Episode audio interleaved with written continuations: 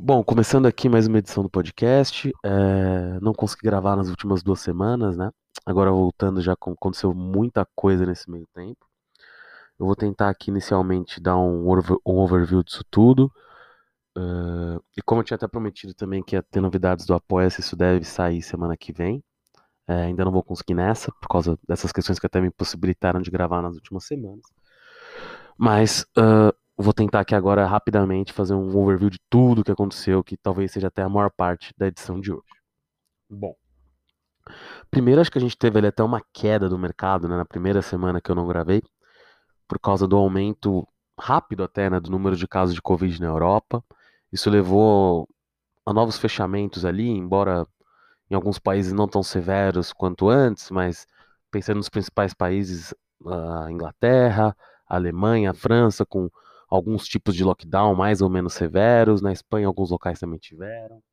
Então, assim, claro, com isso veio ali o temor não, não só né, da segunda onda por si só e das mortes, mas também da, da desaceleração econômica. Uh, isso assustou os mercados, acho que tem toda a razão de assustar. Uh, na verdade, o número de casos, tanto nos Estados Unidos quanto na Europa, ainda está crescendo muito. Né? Os Estados Unidos mesmo e a França, salvo engano, bateram um recorde de número de novos casos ontem. Então, eu acho até que de alguma forma, quando os mercados voltaram a subir na eleição americana, ignoraram um pouco isso. Mas acho que isso, isso ainda está no. tá acontecendo no atual momento ainda. Acho que não dá para ignorar tanto. Embora eventualmente tenha-se ali uma. Não sei se posso chamar de crença ou entendimento de que a atividade econômica, claro, diminui com, com, com, com as atitudes necessárias né, para diminuir a propagação do vírus, mas que vão diminuir menos do que ocorreu num primeiro momento que o vírus chegou. A se ver se isso vai ser exatamente assim. E claro, tem locais, principalmente pensando ali na Ásia, né? China, Japão, Coreia, Oceania, que a propagação do vírus de fato parece sob controle nesse momento. E assim, também estou falando isso estando muito distante da realidade de lá mesmo, né? Mas as notícias que chegam são essas. Então, isso só dá a impressão que a economia mundial não pararia toda de uma vez, teria parte uh, da, da, economia continuaria girando, mas claro que é, é uma, um vetor de grande preocupação. Depois a gente teve na semana seguinte, né? Acho que o principal, apesar de terem ocorrido outras coisas, acho que a principal notícia, né, que tava todo mundo até encanadíssimo no Brasil, era a eleição norte-americana. Eu já tinha falado aqui antes, para ser muito honesto, que eu achava que nenhum dos resultados seria um desastre para o mercado. Na verdade, o único desastre seria uma indefinição muito grande. Eu acho que hoje a gente vive em parte uma definição, tá? Mas acho que pensando ali no número de delegados que, pelo que a gente tenha, pelo que saiu dos resultados, enfim, que o Biden conseguiu, acho que uh, por mais que o Trump possa judicializar e a gente não sabe a estratégia dele, pode ser que tenha, tenha alguma prova ali de alguma coisa, mas nada disso ainda apareceu. Então, o que me parece é que, por mais que possa ter algum tipo de contestação, e já está tendo, né, ele não vai querer reconhecer, uh, o mercado já precificou ali que o Biden vai assumir em janeiro, quando tiver que assumir, a menos que tenha uma surpresa muito grande.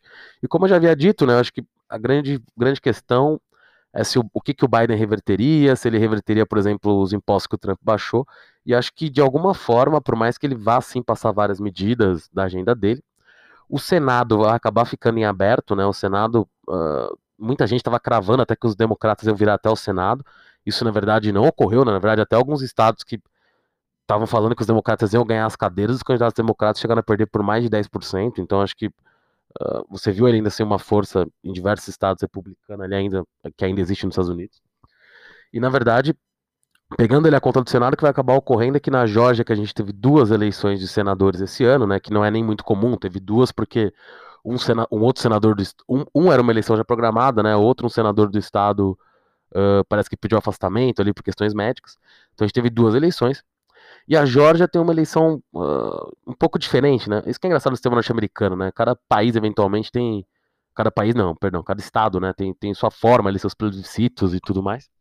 E o curioso é que na Georgia, um, quando o candidato não tiver mais de 50% dos votos para o Senado, ele não é eleito, e aí eles marcam um runoff, né, digamos, um, um segundo turno, essa não é a tradução, mas só para simplificar, que é disputado em janeiro, e na Georgia, na verdade, a gente vai ter isso nas duas cadeiras, ao que parece, né? Em uma, em uma das disputas que foi bem polarizada entre dois candidatos, o candidato republicano quase conseguiu 50%, mas está um pouco abaixo agora.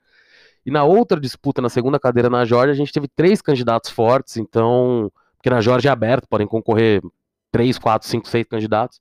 Então a gente vai ter outra disputa também entre o republicano e o democrata.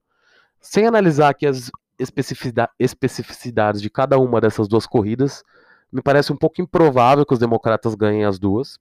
Caso os democratas ganhassem essas duas cadeiras, mais a cadeira, cadeira da Kamala, que por ser vice-presidente seria ali a presidente do Senado, né, em diversas situações, é, você poderia ter uma maioria democrata no Senado, mas parece improvável que, que, os democratas consigam ganhar as duas cadeiras na Geórgia. Não estou falando impossível, tá? Estou falando improvável, pode ser que ganhe, mas ganhar as duas parece um pouco improvável, então acho que o mercado também está pesando um pouco que a gente vai ter um governo democrata com maioria na Câmara menor que o esperado, aliás, né? Porque também os democratas tiveram perdas ali no, na Câmara de cadeiras.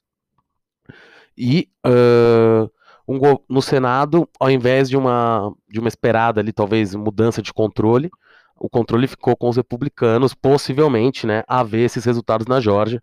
Mas, de qualquer forma, mesmo que as duas cadeiras virem, seria uma maioria bastante apertada. Mas, claro, seria uma maioria democrata, sem sombra de dúvidas, caso as duas cadeiras virem. Uh, pensando agora no, no sentido de que se imagina que a maioria do Senado vai ser republicana, pelo menos é isso que os mercados estão somando, e você pega os analistas aí estão falando nesse sentido.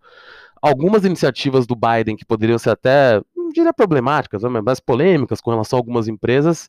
Claro que ele pode fazer muita coisa por decreto e tudo mais, mas não vão ser, não vão ser tão simples de passar no Senado, até pela polarização do país lá, né? Apesar do, do Biden se mostrar, ou tentar se mostrar como um, um político um pouco mais de centro, conseguir transitar pelos dois lados é bastante mais complicado no atual Senado norte-americano. E mesmo dentro do Partido Democrata, eu acho que na bancada do Senado isso é um pouco menos presente, mas na bancada da Câmara ali você teve muitas trocas de acusações e brigas por causa das perdas de assentos. E talvez você tenha assim um problema entre o, digamos, os democratas mais, não sei se eu posso chamar de mais tradicionais, mas mais centristas ali da Câmara e, e pessoas até um pouco mais jovens na maior parte que estão ligados aí sim um, um pouco mais à esquerda, né? E os mais progressistas, e talvez tenham alguns embates ali dentro do partido que possam, post, poderiam até prejudicar alguns projetos, a ver, porque talvez também quando o Congresso se reunir ano que vem essas disputas sejam superadas, mas tem até esse pequeno risco de o Partido Democrata bater um pouco de cabeça na Câmara, então isso poderia impossibilitar algumas medidas do Biden. De forma geral, o que dá para visualizar, né, que o setor de petróleo poderia sofrer um pouco mais, já que o Biden vai tentar sim investir mais em energias renováveis, também é aquela coisa, também não acho que, é que o petróleo vai acabar, não é isso, né? Acho que até que empresas bem direcionadas ali no setor podem se dar bem, mas o consumo de forma mundial pode cair, acho que tem um movimento muito forte, o Biden só reforça isso. Acho que no aspecto da China aqui, acho que também não muda muita coisa, tá? Apesar de toda essa narrativa de vários lados, que um é melhor, o outro é pior. Eu acho que talvez o Biden tenha uma narrativa um pouco mais leve com a China, mas não acho que na prática vai mudar muito. Acho que caso ele consiga conduzir algum tipo de acordo ali com a China, o risco poderia ser os Estados Unidos roubarem parte das exportações que o Brasil tem feito para a China de alguns produtos agrícolas, mas eu vejo que a China também, claro, mesmo se fizer um acordo com os Estados Unidos, também não quer ficar dependente dos americanos. E o Brasil, apesar de ter uma retórica ali, às vezes, contra a China, que não estou nem entrando no mérito também, que sempre esse nunca é o mérito do podcast, é que ver se isso é bom ou ruim do ponto de vista político. Só do ponto de vista das empresas que estão listadas ali na boca. Então, do ponto de vista dessas empresas, ter menos acesso ao mercado chinês seria péssimo, né? Mas acho que a narrativa brasileira, de às vezes até buscar confronto com a China, uh, quando o presidente brasileiro foi na China também, falou bem lá do presidente chinês, abraçou. Então, acho que assim, tem essa narrativa muito combativa, mas que a gente acaba vendo atos, né? E o risco aí seria o leilão no 5G. E nesse sentido, é difícil dizer se uma restrição à Huawei mudaria por causa da vitória do Biden mas eu acho que na, com a vitória do Trump, o Brasil com certeza barraria a Huawei no, no 5G brasileiro. Acho que isso estava bem claro. Com a vitória do Biden, eu acho que a tendência ainda é barrar, mas acho que talvez possa fazer algum tipo de concessão à China, não sei. Que poderia colocar o Brasil até como um fiel da balança e ter alguns ganhos com isso. Mas realmente o risco seria alguma perda agrícola aí. E outra coisa também que já está acontecendo, né? Como o Biden, ao menos em teoria, tem como projeto gastar um pouco mais de dinheiro, mesmo com taxando mais, enfim, mas é, com, com impostos maiores. Mas fazer ali uh, maiores investimentos públicos, né, colocar mais dólar possivelmente para rodar no mundo. As, com mais dólar no mundo, as outras moedas em face do dólar passam a valer mais, né, porque você tem mais dólares, outras moedas ganham valor. Você, você pode ver que o real já se valorizou um pouquinho perante o dólar desde ali da desde um sinal ali na eleição que provavelmente o Biden sairia vencedor. Uh, e você vê algumas exportadoras já caindo na esteira disso, né? A Suzano tendo algumas quedinhas, a própria VEG, que é uma empresa espetacular, teve um resultado muito forte de novo, mas depende sim também da variação cambial. Então, algumas empresas podem apoiar um pouquinho com isso e também temos que ver até onde isso vai, né? Porque isso não depende só também do Biden, depende da agenda interna. E aí, passando rapidamente para a agenda interna, que o Brasil, que parecia ali algumas semanas atrás, pro bem ou pro mal, né? Ter, ter se feito algum armistício ali entre o presidente da Câmara e o, e o executivo. Eu não diria que a relação tá tão ruim, mas o fato é que parece que o executivo desistiu de tocar os projetos esse ano, o presidente da Câmara também, por querer protagonismo, talvez, né, não sei, quer que eles sejam votados ainda durante o mandato dele. Claro que pensando do ponto de vista uh, do país, né, projetos que sejam interessantes a população como um todo, talvez uma reforma tributária interessante, que eu nem sei nem se o melhor modelo é que está lá, algum nível de, de reforma administrativa também, talvez, uh, tem que ver em que termos, né, mas que poderia ali permitir o Estado ter mais dinheiro, até para fazer justiça social mesmo, né, para investir em projetos talvez mais prioritários. Uh, lei do gás, que ainda está travada no Senado, a cabotagem, que nem andou, que poderia putz, é, deixar mais baratos os custos logísticos brasileiros de forma bastante relevante. A autonomia do BC, que para alguns pode ser um pouco mais polêmico, mas também passou no Senado até com alguma folga, e na Câmara agora, presidente da Câmara parece não achar que deve ser pautado agora. Eu quero dizer é que parece que essa agenda não vai andar, e ao isso não andar, fica difícil formar um orçamento, fica difícil prever se vai ter teto de gastos ou não. E tudo isso influencia também o dólar, né? Então acho que o dólar caiu hoje porque a gente tem um cenário que tá todo mundo não entendendo. A gente também tem eleição municipal esse final de semana, tudo isso influencia. Mas a ver aí como essas decisões vão ser tomadas. O atual cenário é só de indefinição, né? E aparentemente nada deve andar, porque a pauta da Câmara está parada, né? A briga ali do, do atual presidente da Câmara com Arthur Lira, que talvez tente concorrer. Ainda, em, ainda em definição também se os atuais presidentes da Câmara e do Senado poderão concorrer à reeleição. Uh, digamos que poderia ter um entendimento que não, mas está em discussão ali como é que o STF vai se manifestar e, e qual vai ser a decisão com relação a isso. Então, acho que esse é, é um cenário um pouco mais amplo, né, de diversas coisas. Acho que outra coisa também que merece uma pequena menção, até estava tava no jornal de hoje, mas eu já falei aqui algum tempo atrás, né, é o aumento da, dos atritos entre China e Austrália. Ele ainda não parou. Uh, a China ali parece que avisou nos últimos dias que deixaria de importar vinhos da Austrália também. Então, assim, quando a gente pensa nesses produtos, carne, ela já deixou de comprar um pouco. Eu acho que não seria tanta surpresa que, por mais que o governo brasileiro eventualmente tenha um tom um pouco beligerante com a China, eu acho que as, os problemas com a Austrália hoje são maiores. E eu não me surpreenderia se a China aumentar um pouquinho a compra de minério de ferro do Brasil em detrimento da Austrália. Carne também, eu diria que talvez diminua um pouco as vendas uh, do país Austrália, do, da Austrália, né? Que, de quem a China já diminuiu um pouco e também viesse uma parte para o Brasil. E mesmo que parte disso fosse para os Estados Unidos, você pensar que a JBS, que é listada aqui, é, é a maior empresa nos Estados Unidos de, de carne bovina, e a Marfrig também é a terceira ou quarta maior. De qualquer forma, as empresas listadas aqui teriam algum tipo de benefício com isso. Ainda que agora para os resultados do terceiro trimestre também, que eu acabei comentando muito poucos, né, já que eu fiquei duas semanas sem gravar. Os resultados, de forma geral, foram, estão sendo acima do consenso, né? Acho que, por exemplo, no setor bancário ali, você pode ter uma discussão de nível de provisão, o Santander fez, fez provisões muito baixas. Uh, por exemplo, no setor educacional, hoje a Anima soltou com lucro, que foi surpreendente. O setor de construção civil e, de, e digo, materiais de construção mesmo, né? Resultados muito fortes, a Duratex com resultado fortíssimo. A própria Suzano gerando muito caixa, apesar de dar prejuízo por causa dos derivativos já que a celulose recuperou um pouquinho o preço, né, ainda preço baixo, mas recuperou um pouco. Você você teve, na verdade, a maior parte das empresas, na verdade, bateu o que se esperava ali de lucro, né? A grande questão é ver se isso é um retrato momentâneo ou não, porque no começo do ano que vem a gente já vai ter ali um uma retirada ali, né, do auxílio emergencial, que ainda por mais que esteja sendo pago pela metade agora nos últimos meses, é um grande propulsor para a economia e que impediu que muita gente tivesse problemas maiores durante a pandemia e digamos que em janeiro a pandemia provavelmente não vai ter acabado, né? Não acho que ninguém. Acho um pouco difícil prever isso. Então, temos que ver também como vai ficar essa situação, porque teve uma transferência de dinheiro muito grande que impulsionou muito a economia nesses últimos meses, né? Isso acabou é, levando a receita de quase todas as empresas aí com esse maior giro econômico. Né? Até, até que você, as mesmas empresas de autopeças que a Tupi teve um lucro muito forte, a Shop Max ainda deu prejuízo, mas já melhorando.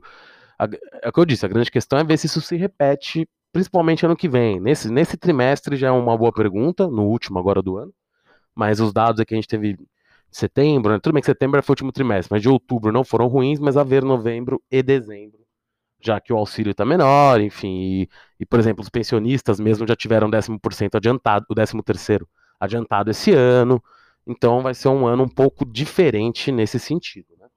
Talvez a gente possa ter menos consumo no final do ano do que em outros anos, porque parte disso pode ter sido antecipado. A se ver como isso vai acontecer. E bom, hoje, né, a not grande notícia de hoje, que agora para chegar em hoje, né, que, eu, que foi um overview de tudo que aconteceu, uh, foi que a Pfizer soltou pouco antes dos mercados abrirem, uma hora antes, assim, lá para 9 horas da manhã aqui no Brasil, que a vacina dela teve cerca de 90% de eficácia ali, né, digamos, em, imunizar, em proteger o, quem tomou as vacinas. Se falava muito que as vacinas estavam sendo desenvolvidas poderiam ter só entre 50% e 60%, então isso foi um valor muito acima do que, se falava, pelo menos aqui no Brasil, que a gente escutava ou ouvia, né?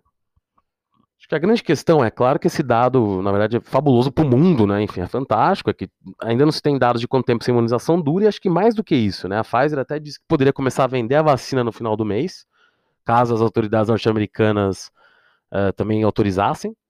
Mas o fato é, a Pfizer poderia fazer apenas 50 milhões de doses esse ano e 1,3 bilhão ano que vem.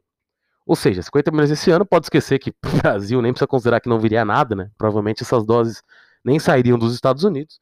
E a Pfizer não tem acordo de venda com o Brasil ainda, né? Claro que o Brasil tem com outras vacinas, com Oxford, com a Corona, VAC, com. Tem ali alguns ensaios, talvez, com a Sputnik, que é a russa. Uh... Teve conversas com outros locais, né? E aí até nível estadual, não federal.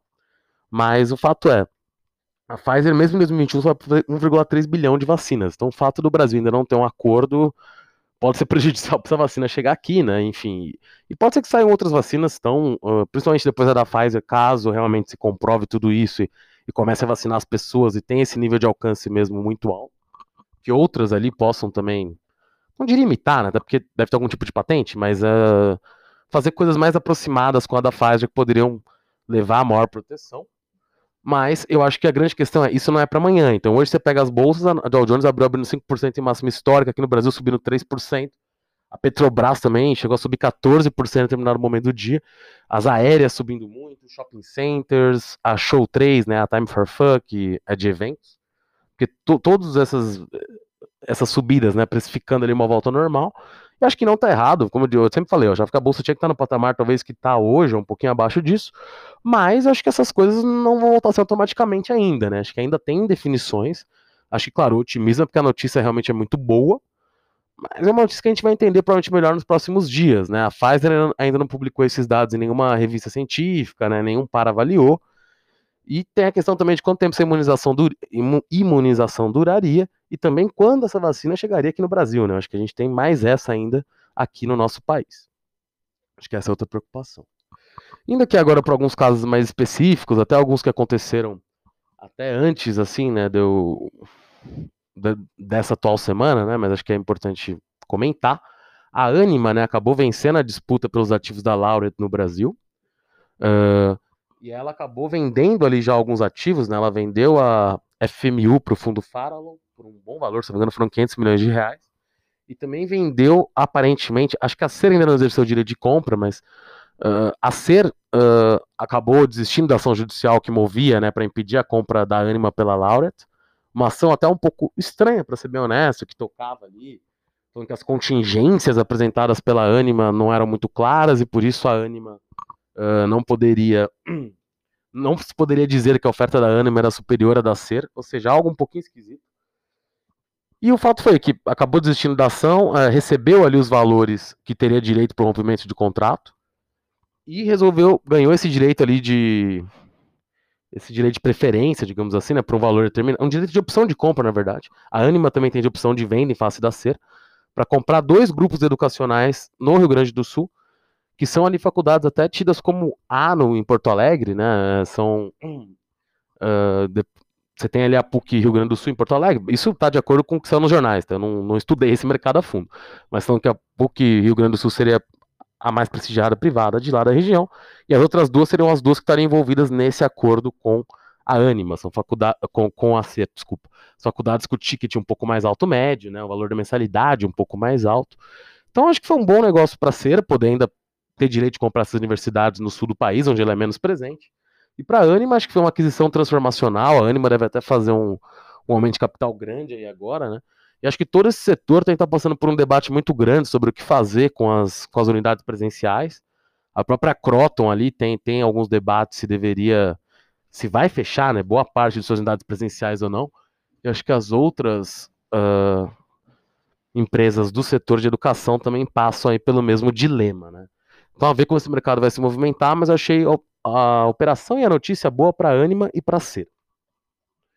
Uh, a gente também teve na última, agora nos últimos dias, né, dois IPOs, o da Enjoei e o da Meriluz, de empresa de cashback. Uh, ambos saíram, mesmo com um momento um pouco estranho dos mercados, que agora voltaram a subir, mas estavam meio esquisitos, tanto que outros IPOs foram cancelados. Eu acho que esses saíram porque eram empresas, digamos, digitais e também porque, mesmo, mesmo tendo saído do piso da oferta, acho que o piso da oferta de ambos era alto, especialmente da Enjoei, eu acho os valores bem altos envolvidos na operação. Não que a empresa não, pode, a empresa não possa entregar, é possível que até que entregue, mas para o atual múltiplo dela, acho que o mercado pagou caro ali, esperando um crescimento que temos que ver se é realizável, né?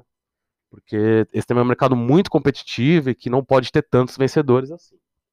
Mas isso só exemplifica que ainda tem demanda para os IPOs certos e o piso às vezes é um valor alto, né? Porque às vezes você coloca ali um intervalo para IPO, mas o piso é alto. Então acho que esse também foi foi uma notícia interessante, considerando que vários IPOs foram cancelados, foram esses dois IPOs conseguiram terem conseguido se viabilizar e, na minha opinião, há múltiplos altos ainda, apesar de tudo, apesar de terem saído no piso. Então, interessante ver como essas empresas vão se comportar, até porque eram empresas que em outras épocas buscariam possivelmente um. Outras épocas, eu digo, tá, ano passado até, procurariam, procurariam, procurariam uma listagem direta na Nasdaq. E nesse caso, preferiram se listar aqui no Brasil. Vamos ver o resultado disso, como isso vai influenciar outras empresas de tech no futuro brasileiras também. Acho que outra notícia interessante também, que enfim, de um caso que não termina nunca, né, que é o que é o Stone, Stone Links, TOTUS Links, né? Quem vai comprar Links, Stone ou TOTUS? Uh, os dois casos também, além de ter a briga de valor, a Stone aumentou um pouquinho sua proposta em 50 centavos. A Aberdeen, que é um fundo ali, está acenando em votar contra a proposta da Links, aparentemente. A Itaú Asset também. A Fama Investimentos, que era contrária à proposta da Links, da, da Stone, perdão, vendeu sua participação, mas disse que não vai parar de se manifestar sobre o caso, né? Ou seja, falar que o que a Links que ela acha que as, os termos da proposta da Lynx são esdrúxulos, né? Esdrúxulos o termo é meu, mas assim, que os termos da proposta da Lynx uh, não são os melhores possíveis para os acionistas. Enquanto isso, a TOTS, como, teve, como as, a, a, proposta da TOTS envolve troca de ações, as ações da TOTS vieram se valorizando, isso também acaba aumentando um pouco o valor da proposta da TOTS. Então, talvez eles estejam até equivalentes hoje, claro, não estou vendo a variação do mercado de hoje, que está sendo alta, né? Mas considerando ali até sexta, Uh, dava para esperar que as duas propostas estivessem disputando de forma próxima qual seria o valor mais alto.